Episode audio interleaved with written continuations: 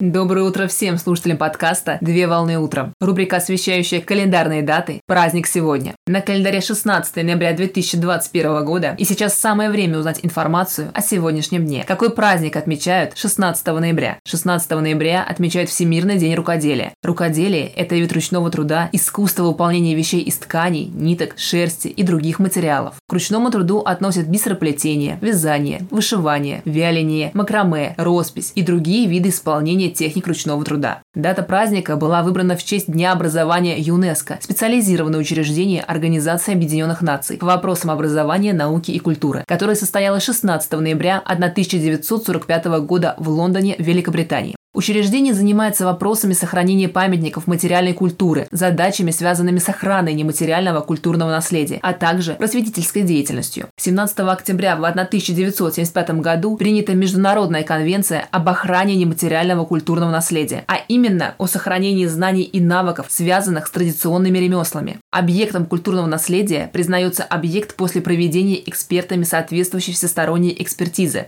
Праздник отмечают рукодельницы со всего мира. В этот день проводят чаепития и встречи с единомышленниками, а также организуют творческие мастер-классы для всех желающих. Поздравляю с праздником! Отличного начала дня! Совмещай приятное с полезным! Данный материал подготовлен на основании информации из открытых источников сети интернет.